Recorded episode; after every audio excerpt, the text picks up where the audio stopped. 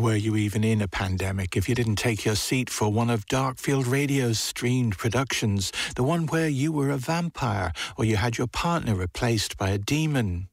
Darkfield Radio, a season of uncanny binaural, is dramas even the right word, provided some of the past year's most uncanny theatrical experiences straight to your smartphone. Now it's back with a new season. The project, technology, new genre, has its roots around the turn of the old century when directors David Rosenberg and Glen Neath first came together. Before they began creating smartphone shows through the streets of London, they first created a shadowy 70,000 square foot arts venue hidden in the tunnels beneath London Bridge. So when Culturefile got the pair to talk about their work, we began with the question whatever happened to that?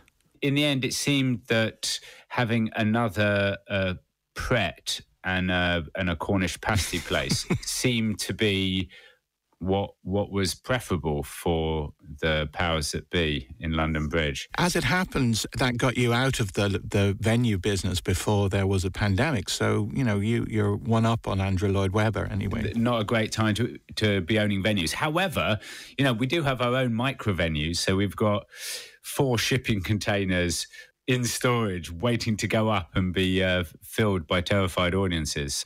You find yourself in the park. You do have perhaps the best solution to pandemic theatre. You kind of cracked the idea of giving people an experience that somehow equated, to, that gave you the feeling in your stomach that you would get from a live performance that none of the, the National Theatre video streams, etc., did. So tell us about what it was that you, you started to offer. Well, we, we wanted to maintain this idea of event, which is why we, those, those first shows had two people taking part in them so that there was a sort of sense of preparing for something with somebody else so that, so that it maintained this element of a communal experience and we also set it at a certain times so that it so that it felt like people had to stop what they were doing and, and and and make time to do the thing that you know that we were putting in front of them. This idea of of um, immersive experiences at home. I mean, there's a lot of incredible experiences on with uh, VR, but it requires quite an investment in kit.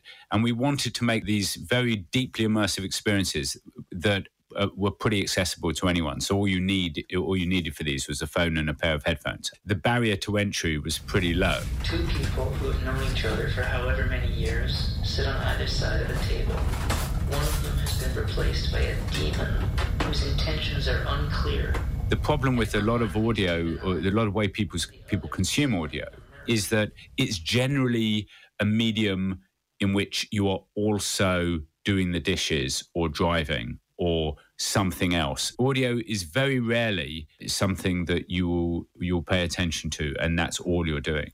But for these shows, it was important that the audience would close their eyes, lie down, or be together with a partner, and that's all that that they were doing at that time, and they weren't also trying to watch a couple of other episodes of something on the TV and uh, some housework and um, their tax. Okay, so what happened?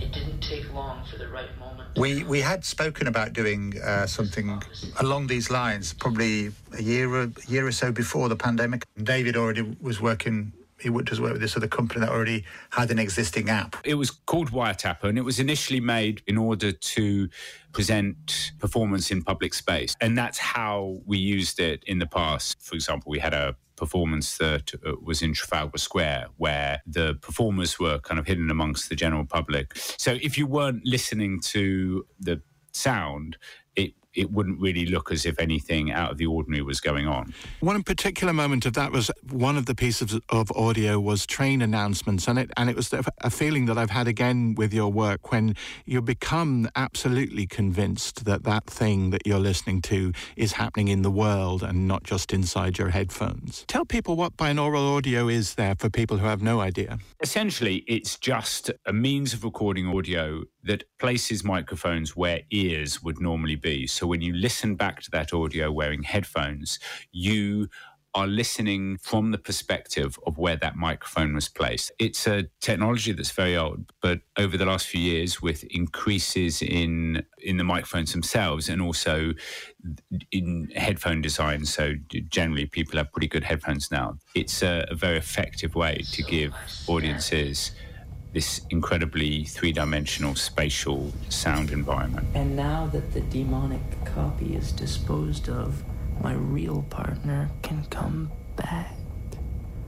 The technology exists, but the challenge then, I guess, is to move away from the fairground element of things where you can impress an audience and then work out how this is, uh, how to leverage this in storytelling so that the story becomes kind of a primary concern rather than just the, which, which I think happens in VR a lot rather than, wow, this is an interesting technology. And that's, you never really leave that sensation. Whereas I think in your work, you do leave that behind. The decision that we made was to not take the audience into spaces that you could create very well with binaural audio in the same way as you can do with VR. You can create a world, you can record in a jungle, and it sounds like you're in the jungle. And, and the, I think the key thing that sort of set up all of our work since is that we decided not to leave the room. The recording that you're listening to is all taking place in the space that you're sitting in. So that we started to then play with the idea of what the other audience members might be saying or doing, or and just playing with with you know in, almost incidental sounds actually, just to constantly ground the audience in the in the space that they're they're really sitting in.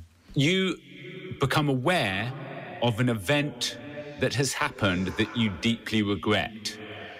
You also become aware that you have set into motion a mechanism by which to attempt to reverse that event. There is a kind of element of mind hacking. It's theatre, but there is this thing that somebody is getting in and and uh, playing with your consciousness in a way that maybe great theatre does. But here, it, you kind of see the scalpel or something. I, th- I, think that, the idea of that, I really like the idea that with this this idea that you're that you're improvising the characters into existence, this idea that the show wouldn't happen unless the audience member were, were were thinking it in the moment. With our shows, like with this show, not even though essentially it's a, a recording that you listen to in different environments, you really do need to be there. It doesn't exist without you. It exists on a server somewhere without you, but it, it has absolutely no meaning without you. David Rosenberg and Glen Neath, they're co-directors of Darkfield Radio, and the new season of immersive dramas Not begins this Friday 25th, booking now at darkfieldradio.com.